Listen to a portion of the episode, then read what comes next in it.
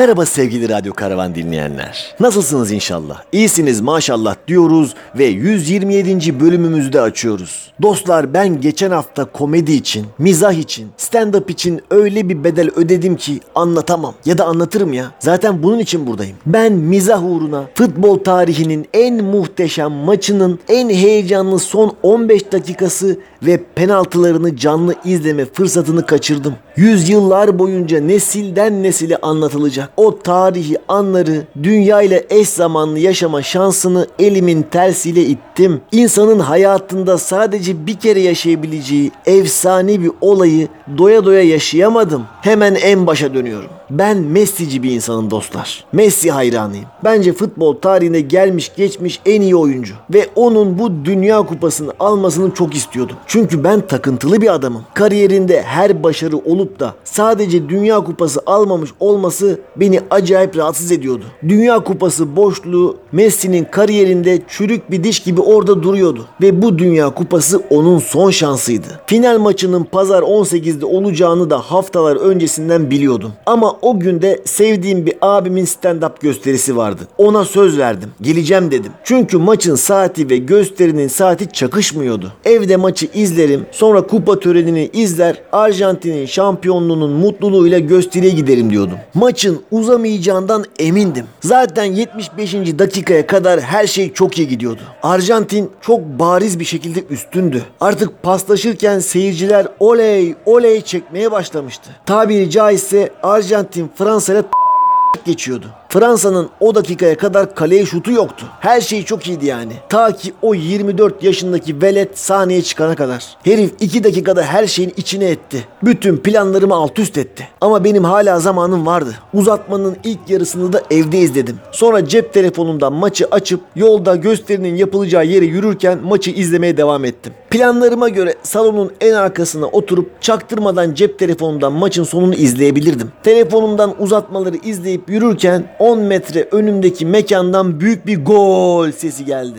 Benim telefonumun internetinin yayını geriden geliyordu. Ama belli ki gol olmuştu. Hemen sesin geldiği yere doğru koşup Messi'nin uzatmada attığı golün sevincini ve golün tekrarını izledim. Of dedim harika ya. Zaten 10 dakika kaldı. Bu eşekler de artık 10 dakikada bir gol daha yemezler diye düşündüm. Gösterinin saati de gelmişti. Biletimi alıp salona indim. Ama hesaba katmadığım bir şey vardı. Gösterinin yapılacağı yer yerin 7 kat altındaydı ve internet çekmiyordu. Gösteri başlamak üzereydi ve ben oturduğum yerden internetsiz bir şekilde son 10 dakikanın geçmesini bekliyordum. Sonra gösteri başladı ve mizahçı abimiz bu Fransa'da oldum olası hep bana terslik yapmıştır diye bir cümleyle gösterisine başladı. Belli ki Fransa bir gol atmış ve maç penaltılara kalmıştı. Dedim vay koyayım ya. 45 dakika sonra gösteriye ara verildi. Etraftaki insanların konuşmalarından Arjantin'in penaltılarla kupayı kazandığını öğrendim. Koşa koşa yerin 7 kat üstüne çıktım. Messi'nin uzatmalardaki golünün tekrarını gördüğüm dev ekranlı yerin dışından içeri baktım. Ben tam baktığımda Arjantin'in kalecisinin kendisine verilen altın eldiven ödülünü amacı dışında kullandığı o acayip sahneyi gördüm. Ulan dedim ne yapıyor lan bu gerizekalı? Kokain mi çekmiş ne yapmış? Sonra gösterinin 10 dakikalık arası bitti. Onda da Messi kupayı kaldırmadı zaten. Daha oraya gelemedik yani. Ben tekrar içeri girip gösterinin ikinci perdesini de izleyip eve döndüm. Bilgisayarımı açtım. Neler neler olmuş ya.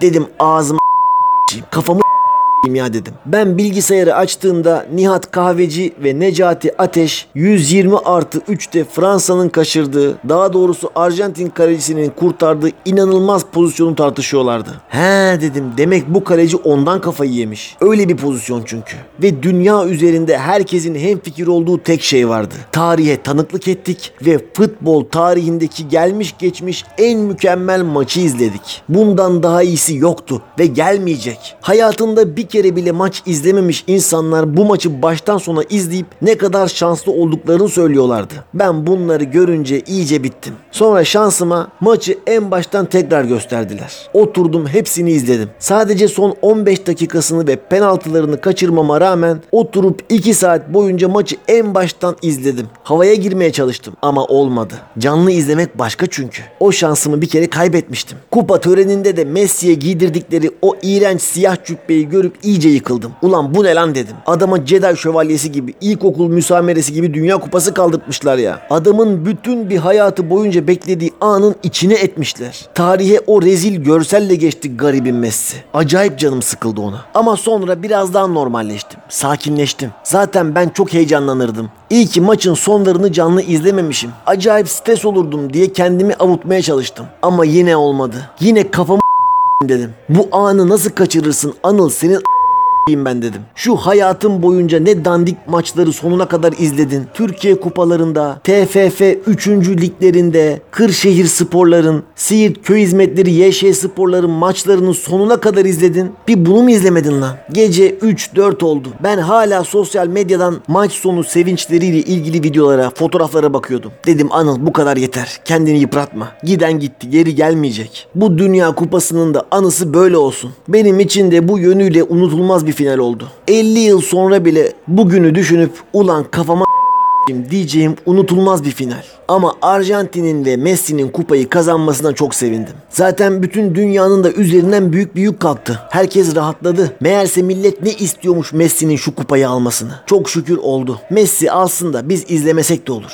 Aynı baskıyı Türkiye olarak Tarkan için de yaşıyoruz bence. Tarkan'ın yeri yerinden oynatacak. Yaza damgasını vuracak. Listeleri alt üst edecek. Şımarık gibi, kuzu kuzu gibi, dudu dudu gibi bir hit yapması için acayip sabırla bekliyoruz. Ve yıllar yıllardır olmuyor, olamıyor. Ne zaman yeni bir şarkı yapsa, albüm çıkarsa, hadi ya lütfen bu sefer olsun diye bekliyoruz ama olmuyor. Hadi Tarkan ya, hadi. Messi yaptı, sen de yapabilirsin.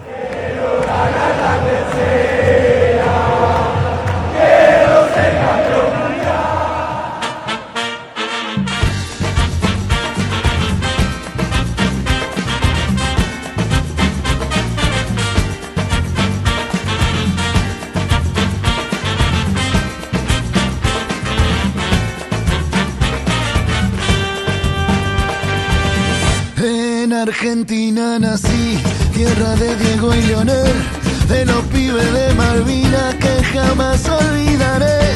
No te lo puedo explicar porque no vas a entender las finales que perdimos, cuántos años la lloré, pero eso se terminó porque en el Maracaná la final color azúcar la volvió a ganar papá. Muchachos, ahora no volvimos a ilusionar. Quiero ganar la tercera. Quiero ser campeón mundial.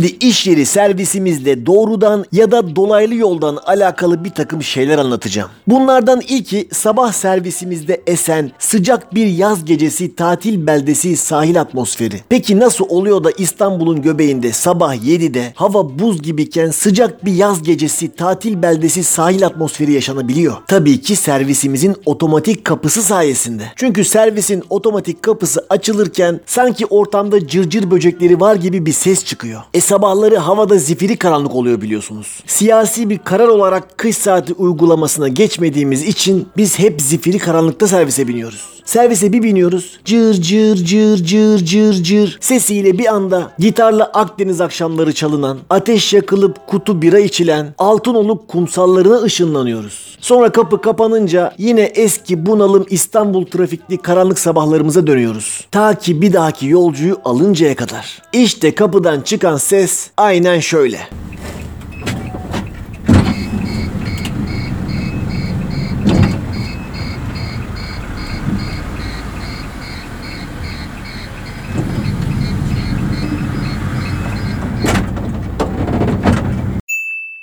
Serviste bir abla var. Abla ırkçı. Ama kendisinin ırkçı olduğunu bilmiyor. Ben bunu bir arkadaşıyla konuşurken anladım. O kadar normal, o kadar tatlı anlatıyordu ki uyandırmaya kıyamadım. Arkadaşına dönüp aynen şöyle dedi. Kız Gülşen, geçen hafta sonu Büyükada'ya gittik. Ada ne olmuş öyle kız? Bir tane normal insan yok ya. Hepsi Arap. Ve işte böyle dostlar. Ben de bir tane normal insan yok deyince adadaki insanlar delirmiş dükkanların vitrin camlarını yalıyorlar. Yollarda çırılçıplak takla ata ata geziyorlar. Sağa sola koşturuyorlar filan zannettim. Abla meğerse ırklarından bahsediyormuş. Dedim abo.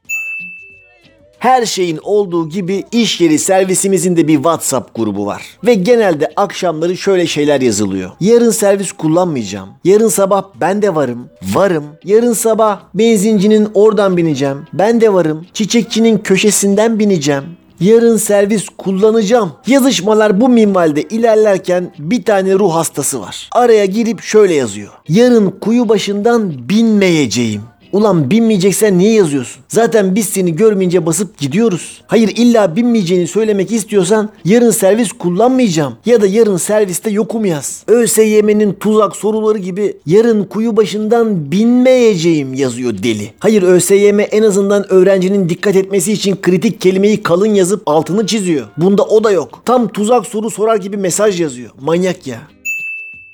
Akşam İstanbul trafiği yüzünden eve çok geç varıyoruz. Etilerden Kadıköy'e 2-2,5 saatte gittiğimiz oluyor. Ben de acelem olduğu zaman dönüşte servise binmiyorum. Vapurla filan dönüyorum. Yine böyle bir gün eve kendi imkanlarımla dönerken bir baktım servisin WhatsApp grubunda 25 tane mesaj birikmiş. Dedim ne oluyor lan kavga mı çıktı? Bir baktım mesajlara servisle Etilerden Kadıköy'e 45 dakikada gitmişler. Onu söylüyorlar. Ve bunu söyledikten sonra diğer insanlar çok şaşırıyor. Ve tebriklerini iletiyorlar. Aa nasıl yaptınız? Bu bir mucize. Birinci köprüyü kullandık. Hemen geldik. Gülücük. Vallahi tebrikler. Harikasınız ya. Biz daha zincirli kuyudayız. Nasıl oldu bu? Gerçekten ben de inanamadım. Uzun süredir bu kadar çabuk gelmiyorduk. O kadar sürede köprüye varmak bile imkansız. Vallahi bravo. Sonra bu yazışmaların arasına şoförümüz giriyor ve diyor ki ben sadece görevimi yaptım. Abartacak bir şey yok. Yollar açıktı hepsi bu. Destek olan herkese, hepinize anlayışınız için teşekkür ederim. Filan yazıyor. Sanki dünyayı kurtardı ya. Sanki büyük kahraman anasını satayım. Benim için küçük ama insanlık için büyük bir adım diyen Neil Armstrong gibi mağrur, gururlu. İşte dostlar, idari personelin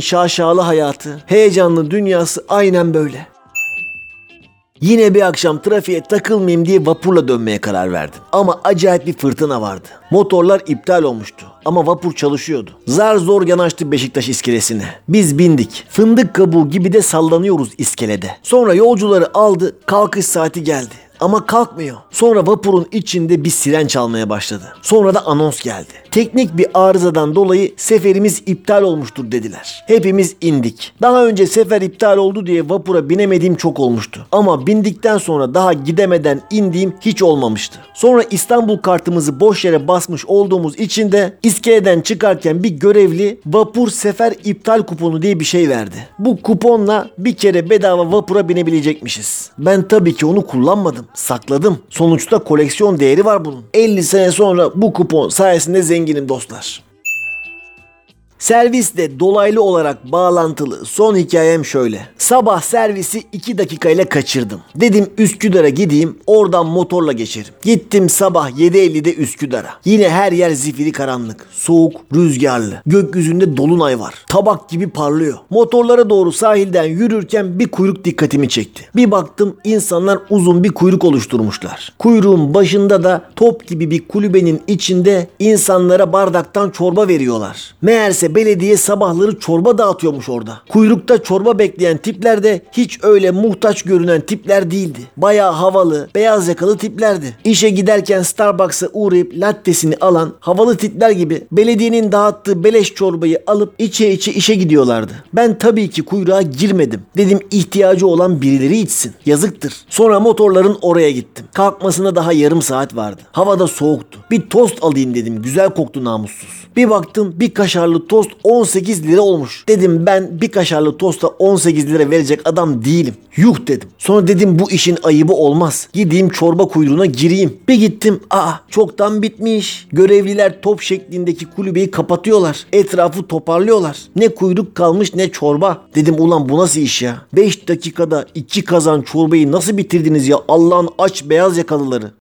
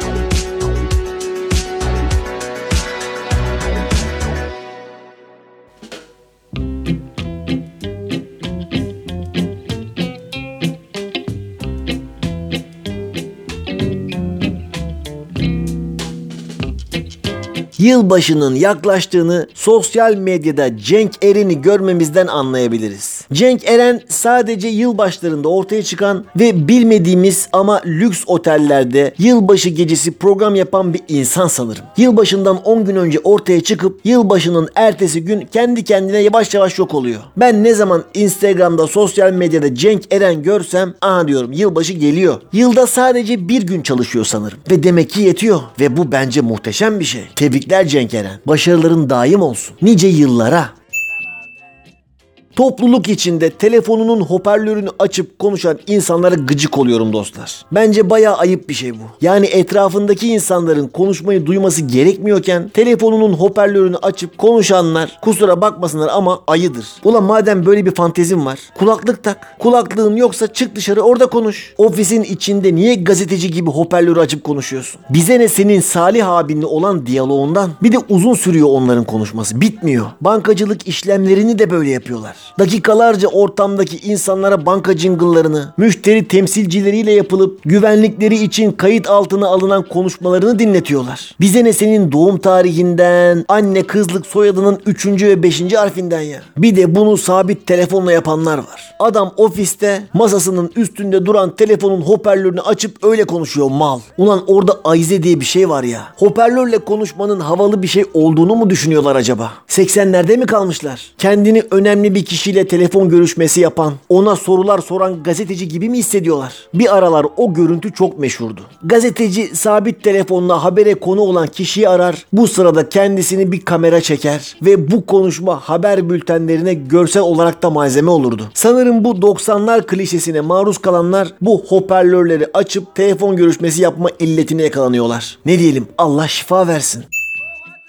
Geçen bir barın dışında duruyorum. Yolun karşısından barın önündeki masada içenleri izliyorum. Barın duvarında bir tabela gördüm. Üstünde şat fiyatları yazıyor. 5 artı 1 Yager şat 21 yazıyor. 5 artı 1 tekila şat 17 yazıyor. 5 artı 1 fındık vodka şat 17 yazıyor. 5 artı 1 viski şat 23 yazıyor. Ulan dedim çok iyiymiş ya fiyatlar bayağı iyi yani. Günümüze göre bayağı uygun. Sonra kafamı birazcık sola eğdim. Meğerse dışarıda oturan insanları ısıtmak için yakılan tüplü dış mekan sobaları var ya. Onun borusu tabelanın sağına denk geliyormuş. Görüşümü kapatıyormuş. Meğerse fiyatların hepsinin en sağında birer sıfır varmış. Heh dedim tamam ya şimdi oldu. Yoksa saçma yani gerçekten o fiyatlarla olmaz. Bizim çocukluğumuzda ilkokul öğretmenleri öğrencilerini intihara teşvik ederdi dostlar. Bunu da verbal yollarla yaparlardı. Diyelim ilkokul öğrencisi Ahmet teneffüste bir yaramazlık yapmış. Mesela tahtayı karalamış olsun. Öğretmen derse girer, Ahmet'i ayağa kaldırır ve sorardı. Ahmet neden tahtayı karaladın? Ahmet derdi ki ilk önce Cemil karaladı öğretmenim. Öğretmen bunun üstüne şöyle derdi. Cemil kendini camdan aşağı atsa sen de mi atacaksın? Ulan bu ne ya? Ortada fol yok yumurta yok. Bir anda iki ölü. İki intihar. Neden? Cemil de o sırada pencereden dışarı bakıyor. Ulan aslında atlanır ha. Atlanmaz değil. Filan diyor. Ya sen niye eşeğin aklına karpuz kabuğu düşürüyorsun? Neden 7 yaşındaki çocukların hiç akıllarında olmayan intihar fikrini taptaze dimalarına nakşediyorsun? Bir başka yaramazlık oldu diyelim. Kenan Ayşe'nin çantasını tekmeledi. Öğretmen soruyor Kenan'a. Kenan neden arkadaşının çantasını tekmeledin? Sinan tekmelememi söyledi öğretmenim. Ve öğretmen süper bir yorum daha yapıyor. Sinan kendini camdan aşağı at dese atacak mısın? Hayda. Bu sefer de bir ölü bir azmettiricimiz var. İşte bu psikopatlıklar yüzünden benim ilkokul hayatım sanki her an birileri kendini camdan aşağı atacak korkusuyla geçti. İlkokul yıllarımı arkadaşlarım bir anda intihar edecek tedirginliğiyle yaşadım. Bir de eşyasını evde unutan öğrenciye kendini niye unutmadın sorusuyla kafa yakarlardı. Felsefeye giriş. Kendini bulmak istiyorsan önce kaybedeceksin evladım. Öğretmenim konuşanları tahtaya yazabilir miyim? Sorusuna seni kim yazacak? sorusuyla cevap vermek ve olmaz olmaz deme olmaz olmaz atasözü benim ilkokulda beynimi yakan, psikolojimi alt üst eden tuhaf anılarımdır. Spesso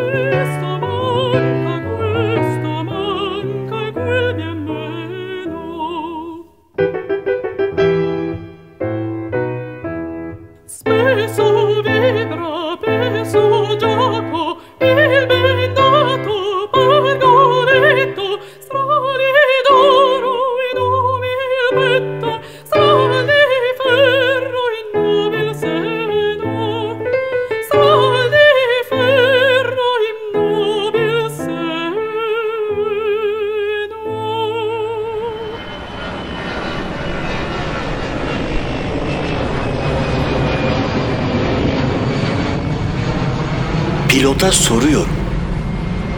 Pilota soruyorum bölümüyle karşınızdayız. Pek değerli ve kıymetli dinleyenlerimiz her zaman olduğu gibi karşımızda sizden pek değerli ve kıymetli olmasın çok değerli ve kıymetli kaptanımız var. Kendisine hoş geldin diyorum. Hoş geldin sevgili kaptanım. Hoş bulduk. Anılcım nasılsın? İyiyim çok teşekkür ederim. Sen nasılsın? Seni gördüm daha da iyi oldum çok şükür. Çok teşekkürler. Az önce bana hareket çekiyordun. Ne hareketi estağfurullah. Sen yanlış anlamışsın. Ee, öyle mi? Peki. Parmaklarımın ara- arası kaşındı. Evet tamam. Şeyin görünmüyor, suratın görünmüyor, vücudun görünmüyor diye istediğini yapacağını mı sanıyorsun? Ben her şeyi ifşalarım kardeşim. Valla çok Sedat Peker gördüm seni. Öyle. Çıplak gördüğüm zaman çıplaksın derim. Hareket çektiğin zaman hareket çekiyorsun derim. O yüzden hareketlerine dikkat et. Tamam artık. O, Bundan sonra. o zaman söyle. ha, bundan bundan sonra hareketlerine dikkat mi edeceksin? Onu mu söyleyecektin? Evet aynen öyle. Tamam. Ee, şuradan başlayayım. Teknik sorunlarımızı çözdüğümüzü düşünüyorum. Umarım. Bir ses kayıt cihazıyla e, bu sefer kaydımı yapacağım. Bakalım ses nasıl çıkacak. İnşallah iyi çıkar.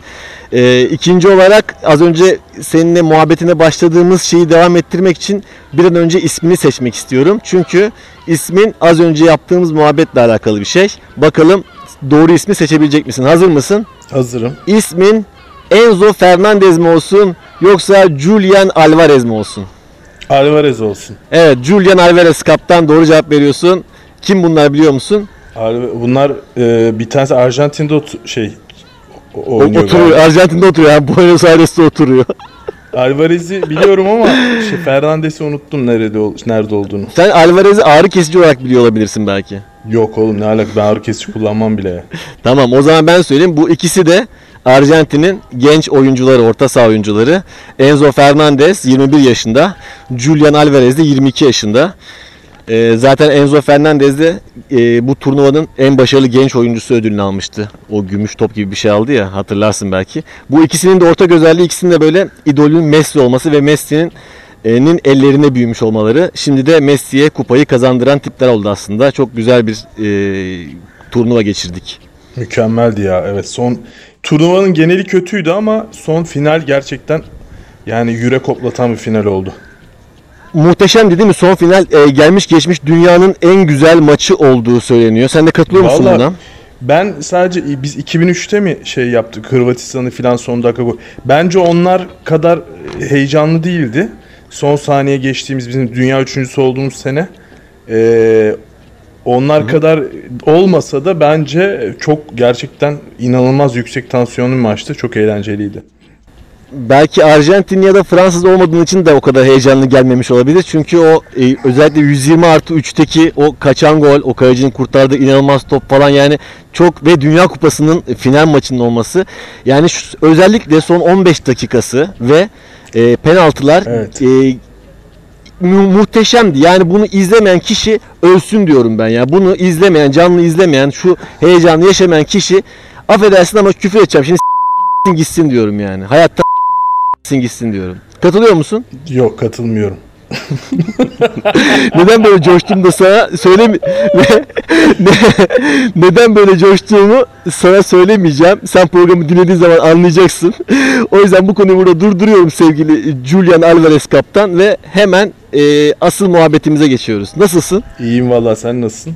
İyiyim. Sen e, bu final maçını Brezilya'dan izledin galiba değil mi? Ben Brezilya'da izledim evet şeyde Sao Paulo'da. O da çok değişik olmuş. Brezilyalılar pek Arjantinleri sevmez diye biliyorum ama nasıl orada kimi desteklediler? Ya Brezilyalılar Arjantinleri sevmiyorlar ama başka ülkenin ekipleri falan vardı ekip odasında. Onlar işte Kolombiya'dan var, oradan var, buradan var. Onların bir kısmı e, Arjantin'i destekliyordu. Bir kısmı da Fransa'yı destekliyordu. Ne hikmetse çok ilginç. Yani Latin Amerikalılar Fransa'yı destekler. Büyük ihtimalle o da Brezilya nefretlerinden kaynaklanıyor olabilir. Emin değilim ondan. Biz Türkler olarak full Arjantin'i destekliyorduk tabii ki. Ki bu Arjantin'i destekleyen ekiplerin arasında 2 saat sonra şeye Buenos Aires'e uçacak ekip de vardı. Yani bizde şey Buenos Aires'e uçuyorsun, tekrar geri geliyorsun şeye Sao Paulo'ya oradan İstanbul filan. Oo harika. Böyle şeyler oluyor. O yüzden e, tuhaf bir şey vardı. Yani acaba ulan skor böyle olursa uçuş gecikir mi? İnsanlar havalimanına gelebilir mi filan diye bir takım kaygılar vardı yani insanlarda. Zaten inanılmaz bir kalabalık vardı Buenos Aires'te. İz- takip ettiysen. Yani zaten onlar da kutlamaları yapamamışlar. Yani helikopterle almışlar, kaçırmışlar yani izdamdan dolayı e, futbol şey, futbolcuları. Ve sen dedin ki ben e, dönerken Brezilya'dan uçakla e, Brezilya Arjantin milli takımını taşıyan uçağın üstünden geçtik, selamlaştık dedin. Korna çaldık dedin. Doğru mu? Doğru. Aynen öyle oldu. Evet. Ne hissettin? Valla şöyle önce başka bir uçak eee, şey selam dedi ki Arjantin'i kutluyoruz dedi. Biz de Allah Allah dedik niye kutluyor filan. Sonra o tak, o eee, uçağın pilotu da şey dedi şu an bütün Arjantin takımı hocasıyla beraber hepsi buradalar. Ondan sonra diğer eee, selamlayan eee, ta- şey de uçakta Air France'ın uçağıydı büyük ihtimalle. Çok tebrik ediyoruz. Özellikle Messi'yi tebrik ediyoruz dedi. Teşekkürler teşekkürler dediler. Sonra biz de hemen ben de aldı benim mikrofonu biz de tebrik ediyoruz falan diye. Arkadaş da çekti hepsini. İçeride şey var ya kaydı var. Bayağı güzel bir muhabbet oldu havada yani. Ee, enteresan tabii ya dünya dünya şampiyonu takım böyle alttan uçuyor sen üstten uçuyorsun falan. Tuhaf bir duygu. Hemen mikrofonu eline alıp Muchachos şarkısını söyleseydin kardeşim. Muchachos, re-re-te-te-te-te, severas falan deseydin. Messi yalakalık yapsaydın. Ya iki kelime iki kelime İspanyolca bilseydim işte Felicitas bilmem ne Argentina filan gibi bir şey söyleyecektin onu da söyleyeyim. Ben bayağı İngilizce tebrik ettim normal. Gracias falan deseydin. Gracias tebrik ed- ederim mi demek? Teşekkür ederim ne demek gracias? Oğlum gracias teşekkür ederim demek de şimdi adam pilot pi- pilota Bravo. söylüyorsun onu. Sonuçta Messi mikrofon kokpitte değil o yüzden yapacak bir şey yok yani. Çok güzel konuştun. O zaman sana bir e, bir de teşekkür etmek istiyorum. E, geçen hafta biz bir olay daha yaşadık. Sen 8 ay sonra e, bizim evdeki yatağını ve bazanı almaya karar verdin bir anda. Sana uyandım ve dedin ki benim bir yatağım ve bazam vardı. ve onu taşımak için geldin başka bir pilot arkadaşınla. Ne oldu sonra? O hikayeyi de anlat istersen bize. Abi aklın yolu bir. Ben dedim ki bu bu kadar saçma 5 kat merdiven yani asansör olmayan bir apartmanda bunu ikiye böleceğiz ve öyle taşıyacağız dedim ki öyle bize de öyle getirdiler yani mobilyacılar. Yok bunu böyle götürürüz, yok şöyle yaparız, böyle yaparız diye arkadaş işte aldı. Sen de buna dahil oldun hiç itiraz bile etmeden onu oradan indirmeye çalıştınız. Ben de size mecburen yardım etmek zorunda kaldım ve sıkıştık. Üçüncü adımda sıkıştık merdiven. Ve az gazın bir kalifiye bir pilot eleman e, can veriyordu bizim duvarda. Ve sonra zaten geri çıkarabilir miyiz acaba bu sıkışıklıktan? Geri gidelim ben şey tutacağım işte hamal tutacağım kendime falan diye isyan etti ve şey halı saha maçına gitmeye karar verdi. Evet arkadaşın e, isyan etti bir pilot. İsyan etti dedi ki ben kaçıyorum ve kaçıp gitti. Sağ olsun sonra başka bir esnaf arkadaşımız geldi. E, ve biz onunla söküp ikiye bölerek bazanızı e, bir güzel taşıdık. Çok da güzel taşıdık bence. 10 numara taşıdık. Mis gibi taşıdık ya abi yani atıyorum 3 metrekare 2 metrekarelik bir şeyi niye biz ikiye bölmeden taşımaya çalışıyoruz? Ben onu anlamış değilim ya ve o kadar kolay ki onu birbirinden çıkartmak. Yani yaptık ve mis gibi taşıdık. Tamam hani biraz yorulduk ama sonuçta 3 kişi 4 kişi o akşam seferber olmuşken onları iptal edip de sonradan hamal çağırmak falan bu nasıl bir kafa abi? Olmaz yani. Evet. Bence de hiç yakışmıyordu ama aklın yolu birdir dediğin gibi. Hallettik sevgili Julian Alvarez kaptan. O zaman senin sorularına geçeyim ben. Çünkü e, bayağı da soru geldi sana.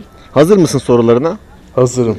E, diyor ki bir e, dinleyenimiz son seferini yapan kaptan pilot için çalışma arkadaşları ya da şirket tarafından sürprizler hazırlanıyor mu kendilerine? Mesela son seferinin Maldivleri olması, dönüşte business class'tan açık büfe şeklinde e, yararlanabilmesi ya da yolculuk boyunca yolculara uçuş anılarını anlatması ya da uçağı ters uçurmasına izin verilmesi gibi böyle özel son uçuşu hadi senin son uçuşun hadi şu uçağı bir ters uçur ya da istediğin gibi nereye gidelim kaptan falan gibi şeyler yapılıyor mu? Son uçuşta bir özel bir sürpriz yapılıyor mu size?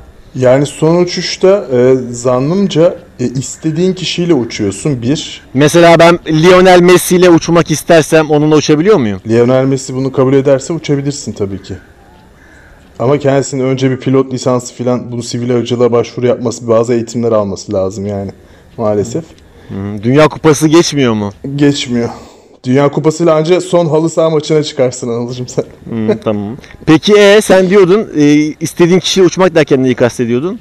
Yani mesela bir ben yakın bir arkadaşımla, yakın bir arkadaşımın oğluyla, bilmem kimle yani diyorum ki son uçuşumu ben yanımda şunla yapmak istiyorum diyorsun ve o insana söylüyorsun ve seni beraber planlıyorlar. Ee, genellikle aileleri geliyor, oğlu geliyor, eşi geliyor. O uçuşta onlar da oluyorlar içeride. Kokpitin içinde mi oluyorlar? Ondan sonra mesela de- geri dönüp yolculara anons yapıp ya da e, şey yapabiliyorlar bazen. Böyle işte ufak kısa bir anısının ya da işte duygusal bir konuşma falan yapabiliyorlar. İşte yok şu, şu kadar yıldır hava kuvvetlerinde uçuyorum. Bu kadar yıldır işte sivil havacılıkta uçuyorum falan gibi konuşmalar yapabiliyorlar. Yani e, daha sessiz sakin bu işi bırakanlar da var. Yani o tamamen bir tercih. Sen denk geldin mi böyle bir konuşmaya? Böyle hani böyle 5 saat boyunca mesela ne bileyim Amerika'ya giden bir uçakta son uçuşunu yaşayan bir pilotun 12 saat boyunca eski anılarını atıp kafa diye bir uçuşa falan denk geldin mi mesela? Ya abi son son uçuşları genelde öyle Amerika'ya da başka bir şey yapmıyorlar. Ee, son uçuşlar daha kısa Ankara, Antalya, işte atıyorum belki Almanya falan oralar oluyor. Ee, o dediğin uzun uçuşları ondan önceki aylarda veriyorlar. Yani sen istiyorsun diyorsun ki ben Seyşeller'de şey yatı yapacağım onu veriyorlar. Ben diyor ki şurada yatı yapacağım onu veriyorlar falan. Şimdi neden güldüğümü söyleyeyim. Aklıma bir şey geldi de bu e, bu son maçın jübile maçına çıkan futbolcular mesela ya da hakemler 10. dakikada falan e, alkışlanıp sahayı terk ederler. Acaba pilotlarda da öyle bir şey oluyor diye düşündüm de. Mesela uç, uçuşun 10. dakikasında sır, sırtına bağladıp paraşütle "Abi ben gidiyorum hadi deyip camı açıp atlayan atlayan bir pilotu düşündüm de ona gülüyordum kardeşim. Güzel. Vallahi komikmiş. O öyle bir şey olmadı ya maalesef. Bir tek Zeki Müren onu yapabiliyor diye biliyorum ben. He? Bir tek Zeki Müren onu yapabiliyor diye biliyorum. Paraşüt takıp uçakta Evet, evet. Aynen öyle. Ee, bana hiç öyle emeklilik yani son günü olan pilot denk gelmedi abi. Anladım. Bir de zaten son uçuşun olduğunu da bilemezsin ki yani. Ha belki de Allah gecinden versin bir, bir insanın yarın uçacağı uçuş son uçuşu olabilir yani. Onu da bilemezsin. Son uçuş Yani olabilir. son uçuşu güldürmedi. Ben o yüzden bütün Evet. bir ton pilot bütün pilotlara Evet, evet, bir ton pilotlara evet, evet. ee, şunu tavsiye ediyorum. Bütün uçuşların son uçuşları gibi yapsınlar ve hepsine konuşsunlar. Hepsine bir, hepsine bir anısını anlatsınlar. Evet, çok güzel. Çok ben de bunu söyleyeceğine o kadar emindim ki teşekkür ederim. Ben de yo e, beni büyük bir külfetten kurtardın. Ben de bunu söyleyecektim. Ağzına sağlık diyorum. O zaman sana hemen bu e, açık büfeden faydalanma olayı da aklıma başka bir şey getirdi. E, ama birazcık uzun oldu. İstiyorsan bir ara verelim. O aradan sonra ben sana bu açık büfe ve diğer sorularını sorayım. Olur mu? İstediğin bir şarkı falan var mı? Olur. Yo, senin zevkine güveniyoruz. Christmas'a yaklaşıyoruz. Christmas şarkısı çalabiliriz. Tamam. Benim zevkime güveniyorum demek çok riskli bir söylem ama sana bir güzel bir Christmas şarkısı patlatayım o zaman. Olur. Elimden geldiğince. Tamam. O zaman kısa bir Christmas şarkısı istiyoruz. Ee, Julian Alvarez kaptanın isteği. Ondan sonra da devam ediyoruz. Geliyor,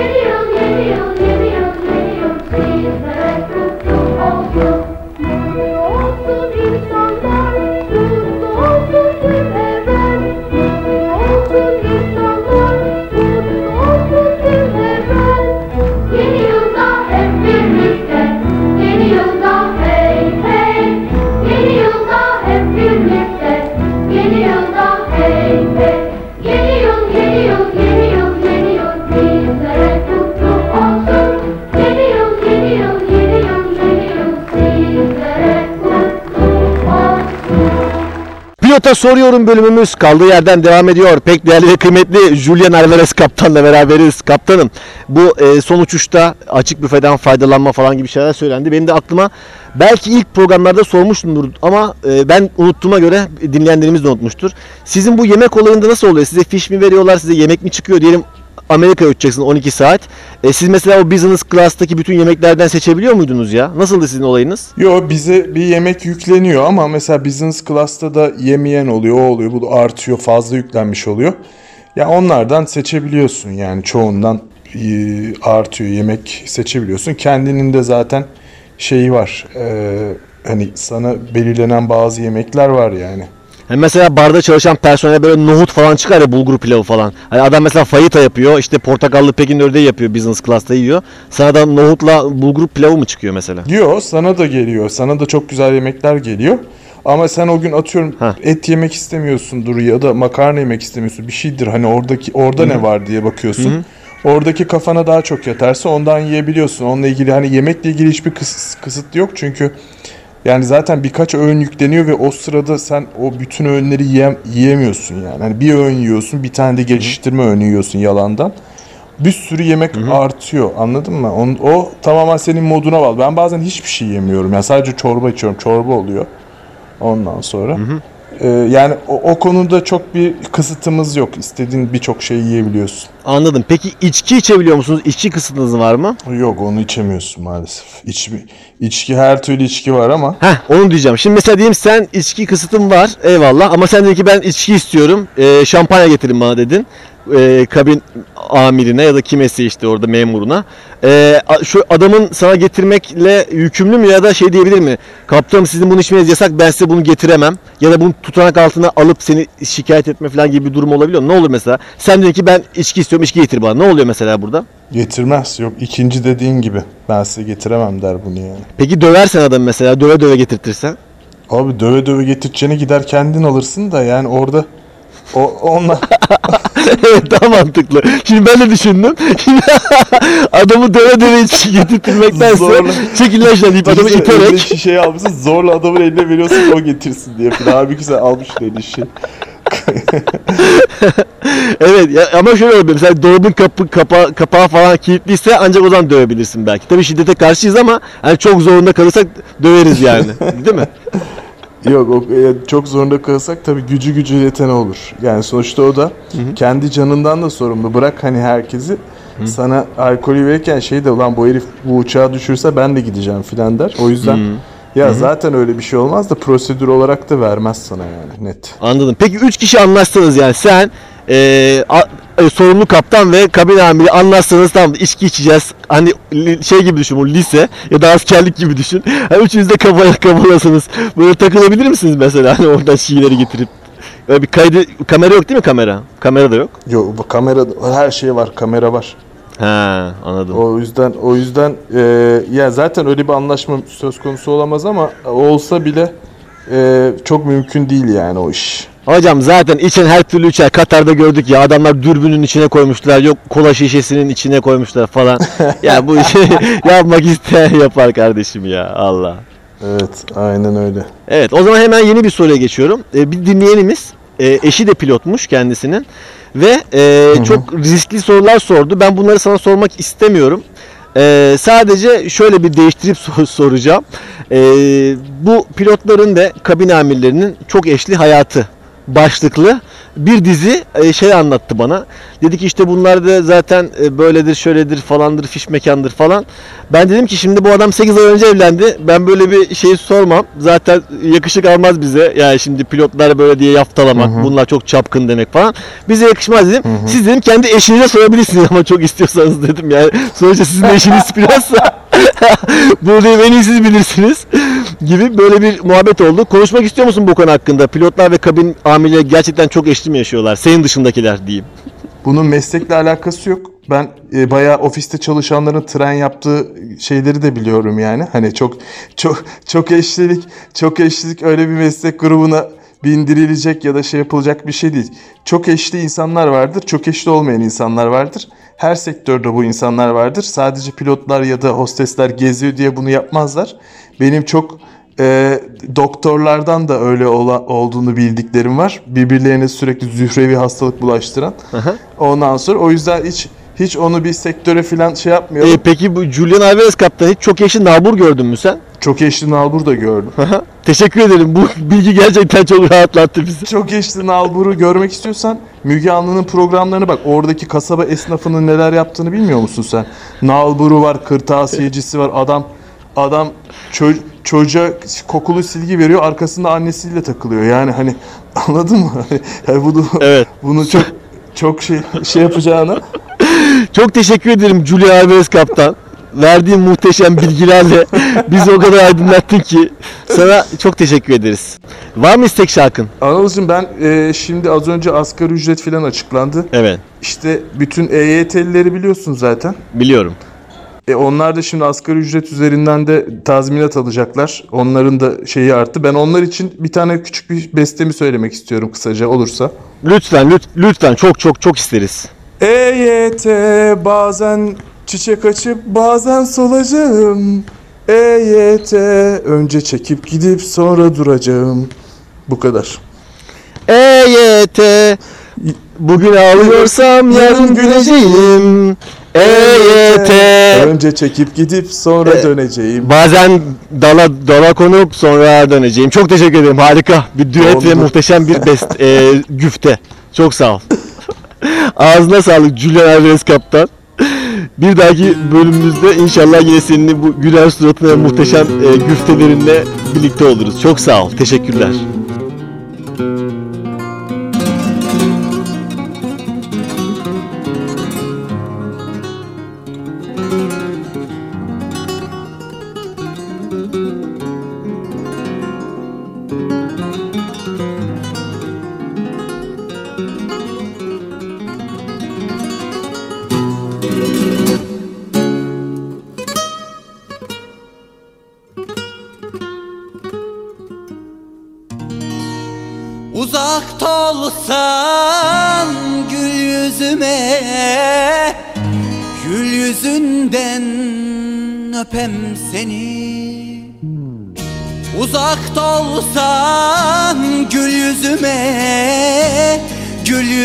Yüzünden öpem seni İçin bana için döksün O ruhundan öpem seni gel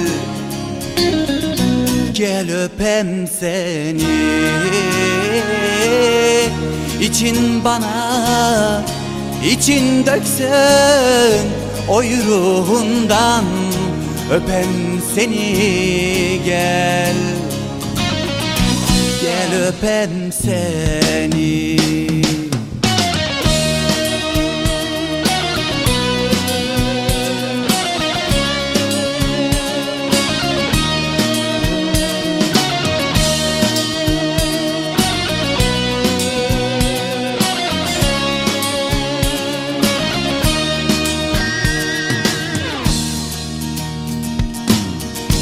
Ateş olsan düş üstüme Avuç avuç içem seni. Ateş olsan düş üstüme Avuç avuç içem seni. İçin bana için döksün Oy ruhundan öpem seni gel Gel öpem seni. İçin bana için döksün Oy ruhundan. Öpem seni gel. Gel öpem seni. Gel öpem seni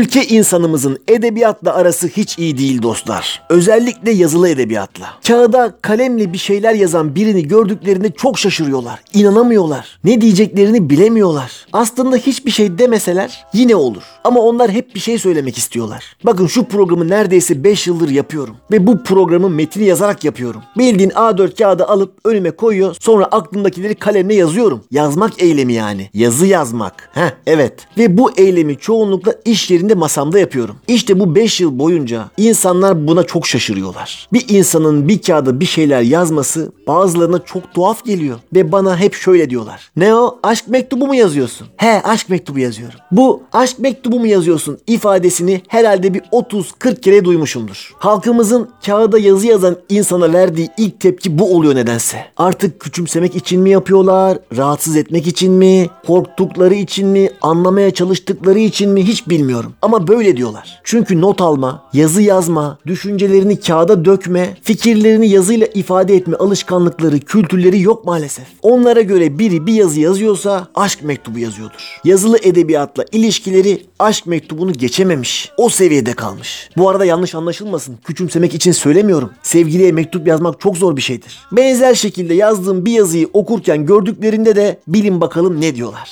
Evet doğru bildiniz. Aşk mektubu mu okuyorsun sen?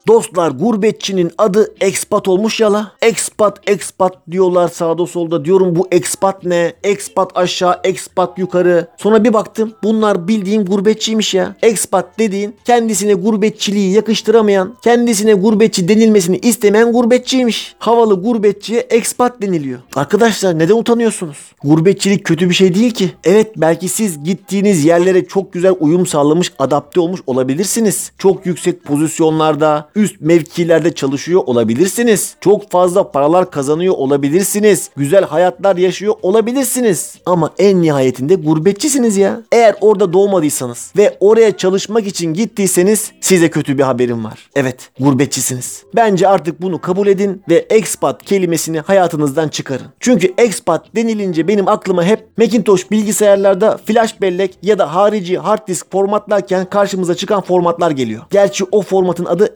exFAT ama olsun çağrıştırıyor. Ve siz makine değilsiniz, gurbetçisiniz. Bizim iş yerinde bir kilise orgu var. Şimdi böyle deyince de bir acayip oldu. Ama öyle. Kilisede papaz değilim ama iş yerimizde kilise orgu var. Öyle işte. Kısacası bizim iş yerimizde 1913 yapımı çok güzel bir kilise orgu var. Avrupa'nın en büyük ikinci kilise orgu ve çalışıyor. Metrelerce uzunluğunda binlerce borusu var. Çok heybetli bir şey. Süper. Geçen haftalarda bu orgun bakımını yapmaya uzmanlar geldi. Ben de hemen gittim olayı yerinde incelemeye. Sonra birkaç güzel fotoğraf çekip Instagram'a koydum. Altına da çok temiz, birkaç küçük çizik dışında hiçbir sorunu yok. Kesinlikle pazarlık yoktur. İlgilenenler DM yazdım. Tamamen geyine, şaka olsun diye. 10 dakika geçmeden bazı arkadaşlarım başka fotoğrafları da var mı acaba görebilir miyiz diye yazdı. Ve maalesef şaka yapmıyorlardı. Tarihi, eseri, kültür, mirasını satın almak istiyorlardı. Dedim ben herhalde yeterince açık olamadım. Gittim orgun borularının olduğu metrelerce yükseklikteki yeri çekip gönderdim. Dedim yalnız 1500 tane de borusu var. Her biri 3 metre civarı. Alana şimdiden hayırlı olsun. Ben böyle deyince anladılar. Geç oldu ama anladılar. Şimdi size bir soru soracağım. Siz hangi esnafta kendinizi daha çok kazıklanacak gibi hissediyorsunuz? Soruyu biraz açayım. Ben bazı sektörlerde, dükkanlarda, iş kollarında, esnaflarda kendimi çok pis kazıklanacak gibi hissediyorum. Ve bu alanlardan zorunlu olmadıkça alışveriş yapmıyorum. İnternetten halletmeye çalışıyorum. Bu kazıkçı esnafta kendime göre bir ilk 3 belirledim. Benim en çok kazıklanacağımı düşündüğüm esnaf saatçiler. Saatçilerden çok korkarım ben. 150 liralık şeyi bana 1500 liraya satacaklar gibime gelir. Aynı şekilde kayış ve pilleri de inanılmaz pahalıya satıyorlar gibi geliyor. Saatinize pil takıp 5 liralık pile 75 lira alabilirler gibi geliyor. Listemin ikinci sırasında çiçekçiler var. Özellikle dükkanları olan çiçekçiler. Onlar da felaket kazıkçı. Neyin kaç para olduğunu hiç anlamıyorsunuz. Bir bakmışsınız bir demet çiçeğe 250 kağıt vermişsiniz. Listemin son sırasındaysa çerçeveciler ve nakliyeciler var. Onlar son sırayı paylaşıyorlar. Çerçevecilerinde ellerine kağıt kalem alıp hesap makinesiyle cetvelle ölçerek uzun uzun yaptığı hesaplar ve en sonunda çıkarttıkları hesap bir acayip. Nakliyecileri, hamalları, eskicileri hiç söylemiyorum bile. Aman bu sektörlere dikkat edin gözünüzü seveyim. Hadi şimdi siz de kendi en çok kazıklanacağınızı düşündüğünüz sektörleri liste halinde yapın. Kolay gelsin.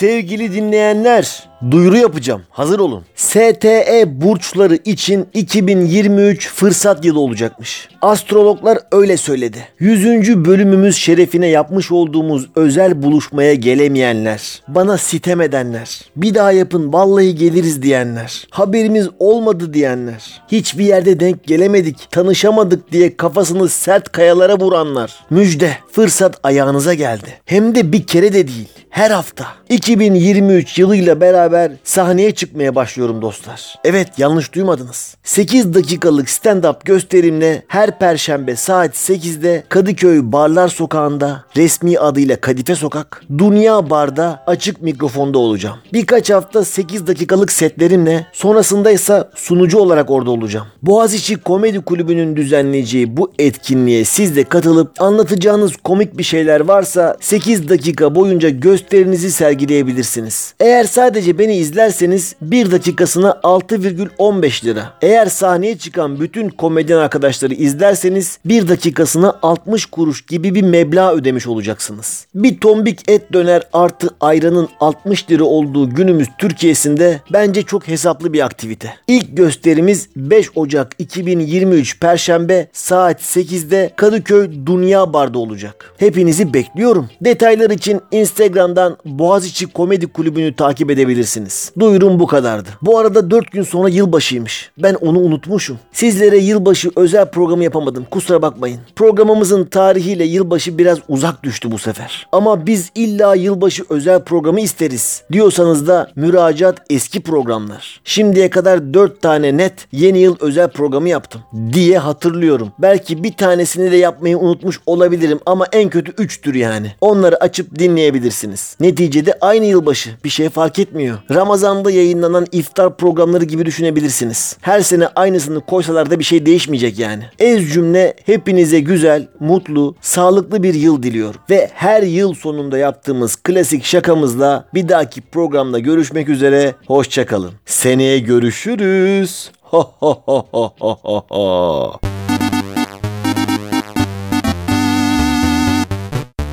Sizi tenzih ederim.